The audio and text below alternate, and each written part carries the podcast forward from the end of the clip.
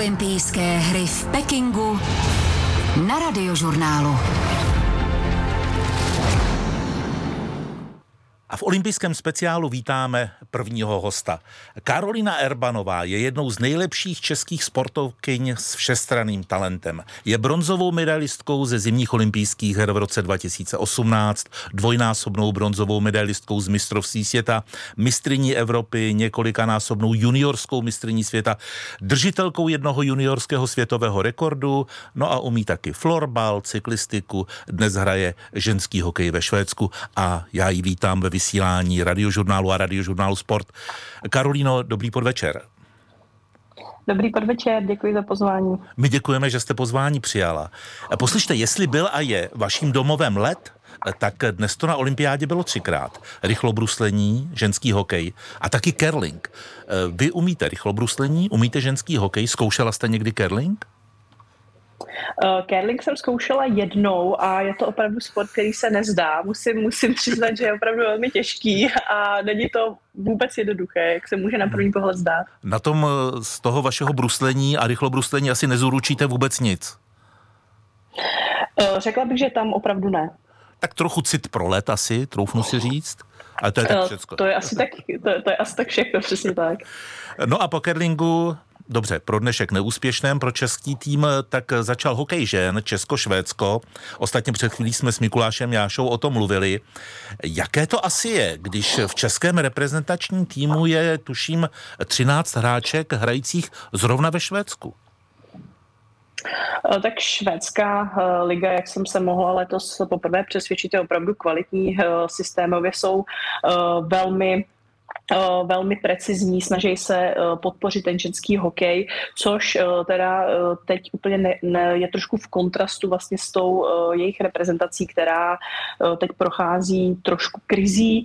Začalo to v roce 2019, kdy se stoupily z elitní skupiny a procházejí určitou obměnou hráček, takže, takže ta reprezentace švédská je teď trošičku v potížích, řekla bych, ale ta liga nebo ty ligy, které se snaží Švédsko pro hráčky produkovat, tak si myslím, že je velmi kvalitní a dokážu si troufnout říci, že nejkvalitnější v, v Evropě. Myslíte si, že při tom dnešním zápase v Pekingu eh, tam běžela mezi českými hráčkami působícími ve Švédsku a Švédkami nějaká komunikace, taková, jako řekněme, eh, neformální, přátelská, anebo nepřátelská? Je to dost možné, ty hráčky se spolu znají, eh, dá se říct, že hrajou vlastně proti svým spoluhráčkám z místních švédských klubů, takže je možný, že holky určitě spolu lehce komunikují. Vy jste teď ve Švédsku? Ano, teď ve Švédsku. V Upsale? Přesně tak. Tam hrajete za druholigový tým. Eh, jak je to vlastně ve Švédsku s tím ženským hokejem? Podle té první odpovědi to vypadá, že to není sport, který je jenom někde eh, zastrčený. Eh, takže kdyby, kdyby nebyla koronavirová pandemie, chodilo by hodně lidí na ženský hokej ve Švédsku? Uh, tak na tu druhou ligu až za stolik ne, ale ta první liga je celkem navštěvovaná. Uh, samozřejmě se to nedá úplně srovnávat uh, s, tím, s tou mužskou ligou, kterou, kterou tady hrají. Nicméně, jak jsem už říkala, oni se na ten ženský hokej opravdu soustředí a soustředí se na něj už od vlastně útlého věku. Já jsem tady trenérka nebo chodím vypomáhat na tréninky malých holčiček. Začínáme 7-8 let. A co je takový specifikum a mě samotnou velmi překvapilo, je, že oni od malička ty holky dělí od, od kluků. Takže u nás je běžnou praxí, že holčička trénuje s chlapci po celou dobu základky, dá se říct, dokatí fyzické síly stačí. Zatímco tady eh, to mají eh, postavený jinak, je to taková jejich eh, filozofie, ty holčičky chtějí být odděleny, pre je to i takový impuls jako od nich, myslím si, že i od jejich rodičů a ty holčičky spolu vyrůstají od útlého věku, mají dělené tréninky, mají dělené soutěže a můj osobní názor je, je ten, že dokážou díky tomu udržet více těch holek u toho sportu. Takže když u nás přichází velká krize okolo 15. 15. roku, kdy holky eh, skončí základní školu a přecházejí vlastně eh, na střední školy, tak eh, ten odliv těch, těch hokejistek u nás je veliký, máme velký, vel, veliký odchod hráček do zahraničí, tak právě tady ta parta, kterou oni budují od, od útlého věku, ty holky udrží, takže ta jejich základna je obrovská. Kdyby byl tedy v Česku hokej nekoedukovaný, tak by měli větší šanci na nějaké větší úspěchy české dívky a ženy? Eh, já nevím, jestli se to dá úplně takhle určit a, a říct hmm. vlastně, uh, jmenovat jeden ten problém, ale, ale za mě je to jedna z těch věcí, která si myslím, že by mohla přispět, ale samozřejmě úplně v popředí je systém soutěže a, a to, jak je státem vlastně uh, federací ta soutěž propagovaná a jak moc je vlastně ten svaz nebo ta země nápomocná tomu ženskému hokeji. Ženský hokej letos vybojoval ten historický postup na olympijské hry v Pekingu. Ukázal tedy, že se zřejmě posouvá eh, stále víc a víc eh, dopředu. Teď mi, Karolino, řekněte, jak to, že olympijská medailistka nakonec neměla aspoň trochu protekci u trenéru a nejela hrát hokej do Pekingu? Tak já bych asi rozhodně nechtěla získat místo v kádru protekcí. Já jsem na to hodně choulostivá, já jsem zvyklá dostat to, co si zasloužím svým výkonem. Uh, to moje manko hokejový je obrovský. Já jsem začala uh, s hokejem, hraju ho tři roky. První sezónu jsem odehrála uh, v třetí lize v České republice.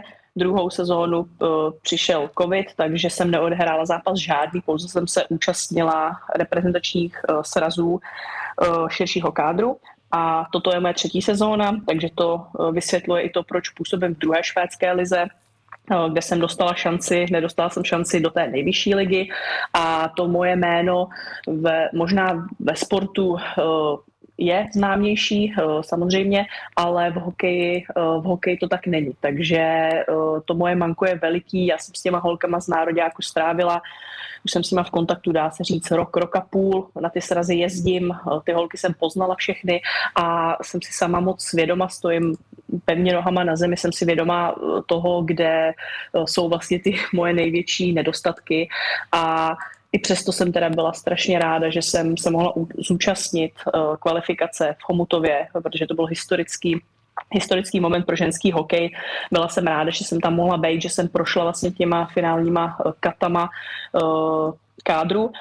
Uh, nicméně chyběly nám tam dvě hráčky, chyběly nám tam hráčky hodně dobré, uh, například Vanišová, která dneska střílela dva góly, takže ty místa si myslím, že jsou roz, rozdaný spravedlivě a, a já to jak, samozřejmě tomu rozumím, koukám se na to z pohledu sportovce tak ta moje slova o protekci samozřejmě byla myšlena v nadsázce, to jsem se vás vůbec nechtěl dotknout a věřím, že jsem se vás nedotknul. Pojďme to vykompenzovat. Vy s hokejovou reprezentací žen jste obsadila třetí místo v anketě Sportovec roku. To vlastně taky něco znamená. Třeba už jenom to, že tenhle sport se dostává stále víc do povědomí. Je to tak? Určitě to tak je. Myslím si, že hodně tomu přispěla právě uh ta kvalifikace na olympiádu a teď doufám, že ta, že ta samostatná účast na olympiádě bude velmi dobrá reklama pro uh, ženský hokej a že to neskončí jenom tou olympiádou, ale že opravdu budeme moc uh, se pustit do určitých uh, systémových změn v České republice a uvidíme ten ženský hokej jako prostě právoplatný sport a nejenom jako nějakou takovou jako na okraj raritu. Podívanou raritu, ano, hmm. správně, správné slovo raritu, takže to bych byla ráda, aby, aby tahle ta změna nastala a moc ráda bych byla součástí té změny. My bychom mohli říct pár slov ke klubovému zázemí v České republice. Když se podíváme eh, na tu soupisku na zimních olympijských hrách, tak z českých klubů eh, tam byly tyto reprezentantky. Sára Čajanová, HC Bobři Valašské Meziříčí, Andrea Trnková, HC Spartak Choceň, Aneta Lédlová, SK Kadaň. To jsou nejlepší ženské kluby v Česku? Uh, to si myslím, že úplně nejsou. Uh, nejvyšší ženská liga se uh, skládá bohužel jenom ze čtyř týmů. Máme tři soutěže, tedy extraligu, první ligu a třetí ligu. A ta liga, dá se říct, že asi odpovídá tak trochu uh, tomu, nebo je, to, je, je obrazem toho, proč, proč naše reprezentantky volí většinou zahraničí. Posloucháte radiožurnál a radiožurnál Sport, olympijský speciál. Povídáme si dnes tedy s hokejistkou Karolinou Erbanovou.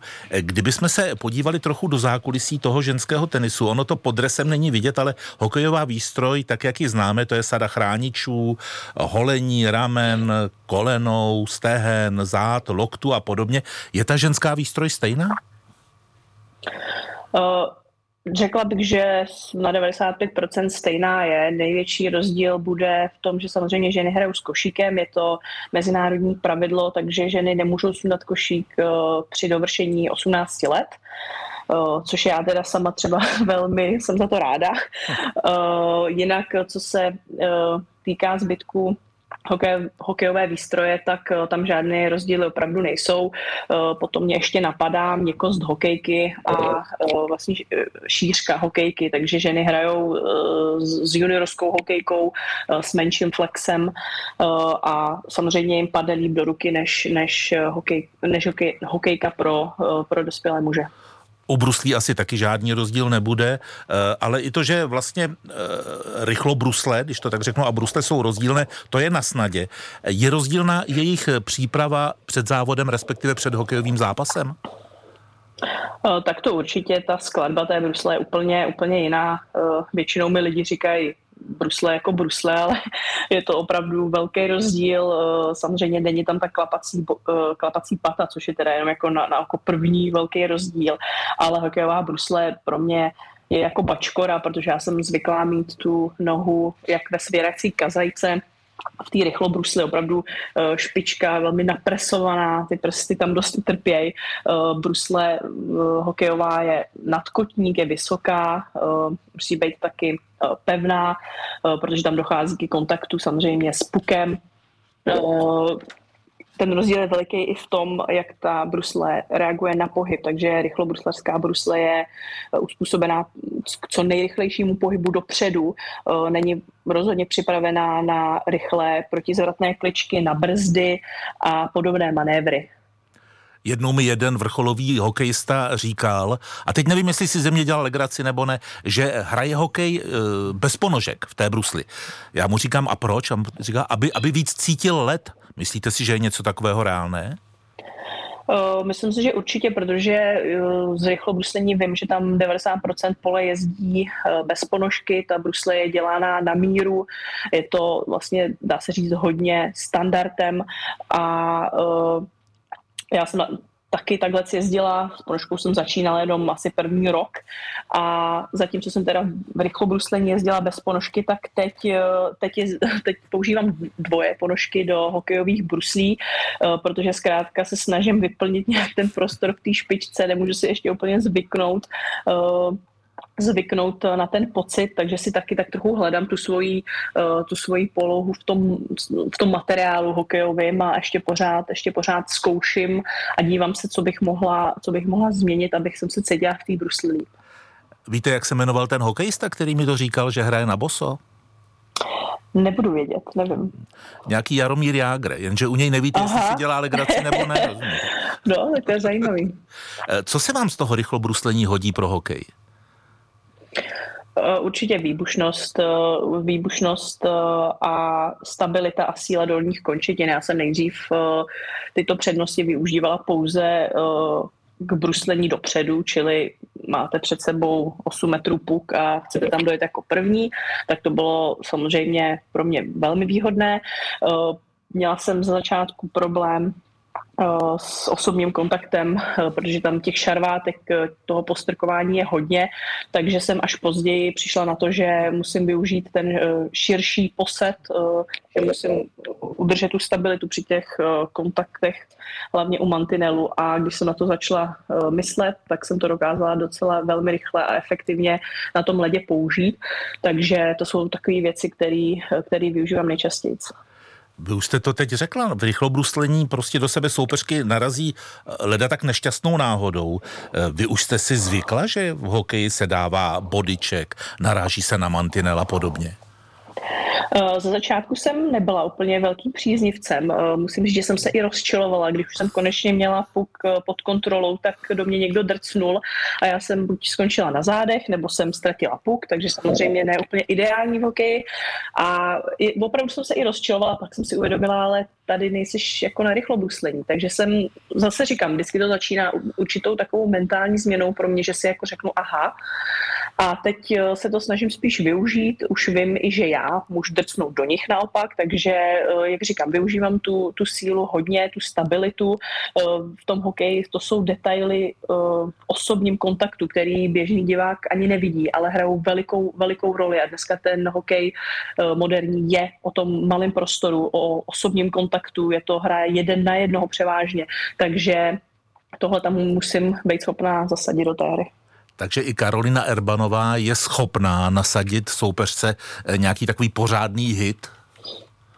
Eh, tak ono je to v ženském hokeji eh, víceméně zakázané, takže takové to klasické eh, dohrávání, kdy, který jakoby běžný divák zná z televize, jeden hráč odehraje puk, druhý do něj ještě teda vlítne, aby ho trošku promasíroval u mantinelu, to v ženském hokeji běžné není, vlastně se to ani nesmí, hity, takové ty známé z televize taky nemůžeme provozovat, nicméně ty menší kontaktní potyčky tam samozřejmě jsou, ten hokej fyzický je, ale takový ty standardní základní hity a dohrávání uh, povolené nemáme. Nicméně uh, znova, se, znova se budu opakovat, ale, ale už si taky učím uh, vlastně uh, tady ten um, protože v tom hokeji je to opravdu, dělá to velký, velký rozdíl v té hře v mužském hokeji, když to tedy srovnáváme, tak eh, jsou vybraní hráči, říká se jim bitkaři. Eh, ženský hokej je v tomhle ohledu plnější a nebo taky někdy jdou rukavice dolů? Uh, nikdy jsem to neviděla naživo, ale viděla jsem tedy záznamy. Ovšem tam je problém toho, že když jdou rukavice dolů, tak uh, vaše protihráčka má pořád na hlavě mřížku, takže uh, není to úplně příjemný. příjemný. Museli by teda sundat ty helmy a to jsem neviděla ani v televizi. Uh, takže samozřejmě jsou holky, který vím, že za to umějí vzít. Samozřejmě tam pořád funguje to pravidlo, že si ten tým hlídá svoji brankařku, takže ty šarvátky tam jsou, vznikají, ale klas klasickou bitku uh, schodíme rukavice a helmu, to se zkrátka neděje, protože prostě jsme obříškovaní. Dobře, začnu chodit na ženský hokej, protože nemám rád, když se lidi perou. Za co je Karolina Erbanová nejčastěji vylučovaná, pokud je vylučovaná? Uh, nejčastěji, řekla bych, asi podražení. Není to hákování, je to podražení, anebo je to jako nedovolená hra tělem. Jak už jsme říkali, vy působíte ve Švédsku, v tamní Upsale, v tamním druholigovém klubu. Jste profesionální sportovkyní a nebo máte nějaké civilní povolání? Uh, profesionální hokejistka, to si myslím, že je pojem, který uh, úplně neexistuje. Uh, ráda bych, aby existoval.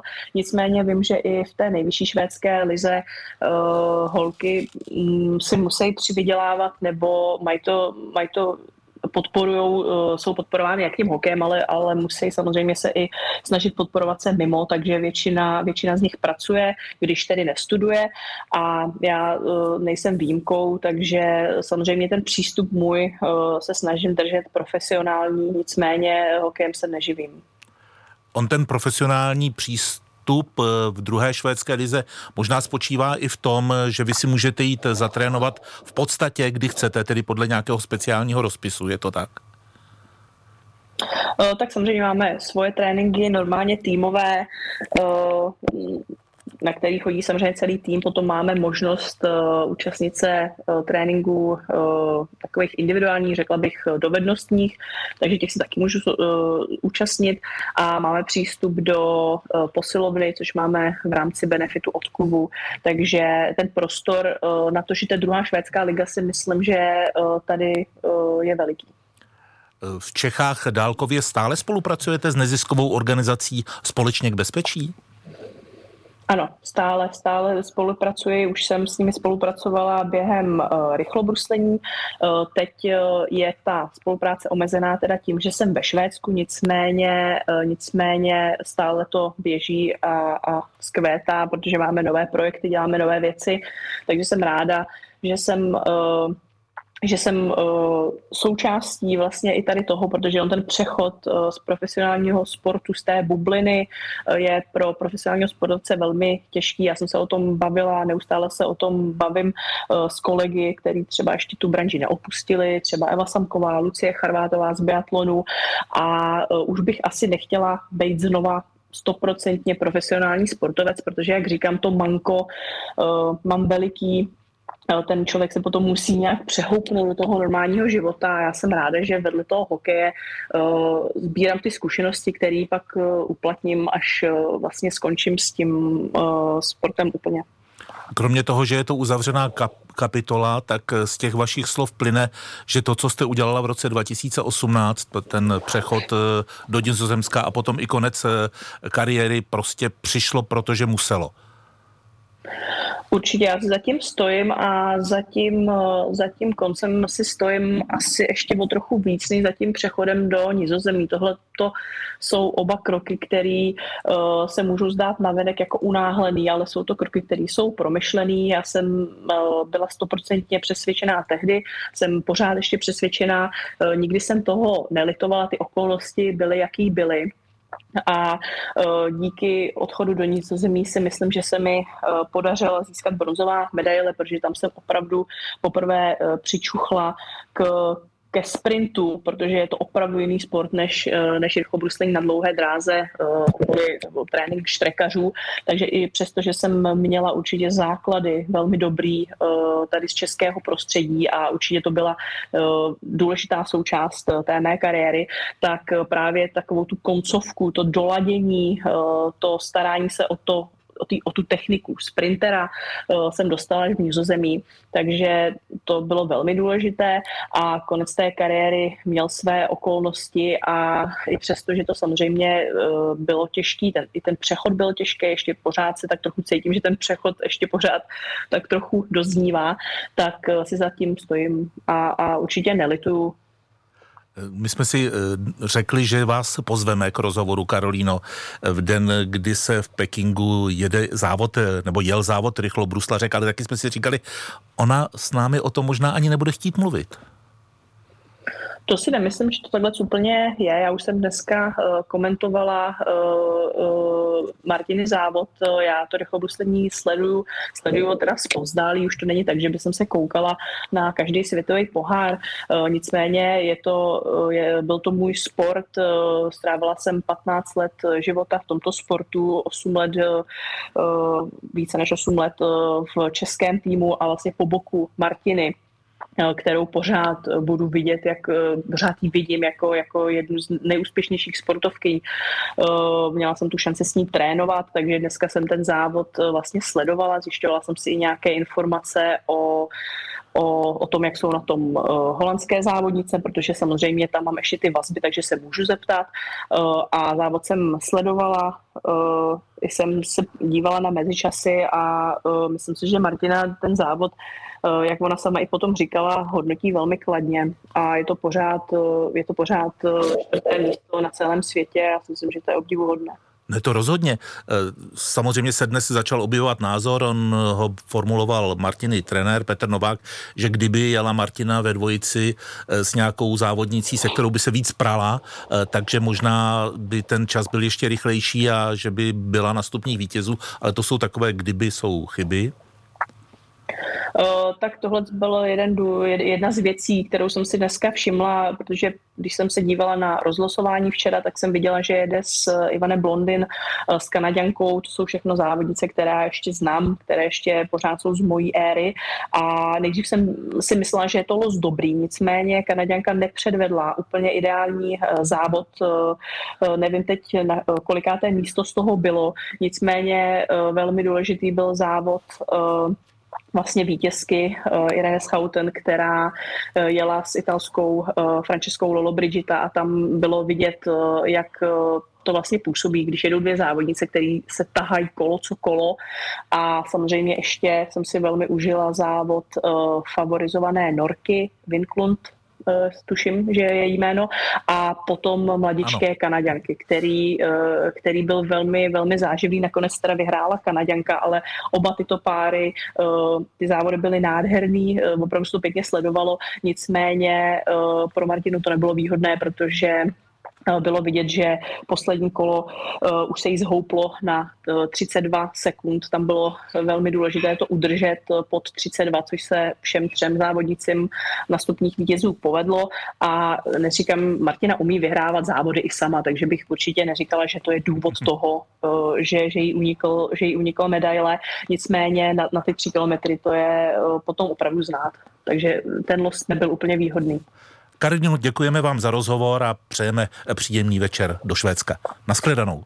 Děkuji moc. Naschledanou. Hostem olympijského speciálu byla jedna z nejúspěšnějších českých sportovkyň Karolina Erbanová. Zítra přivítáme Kerlela Karla Kubešku. To je z olympijského speciálu všechno. S Davidem Ličem přeje Jan Pokorný. Dobrý večer.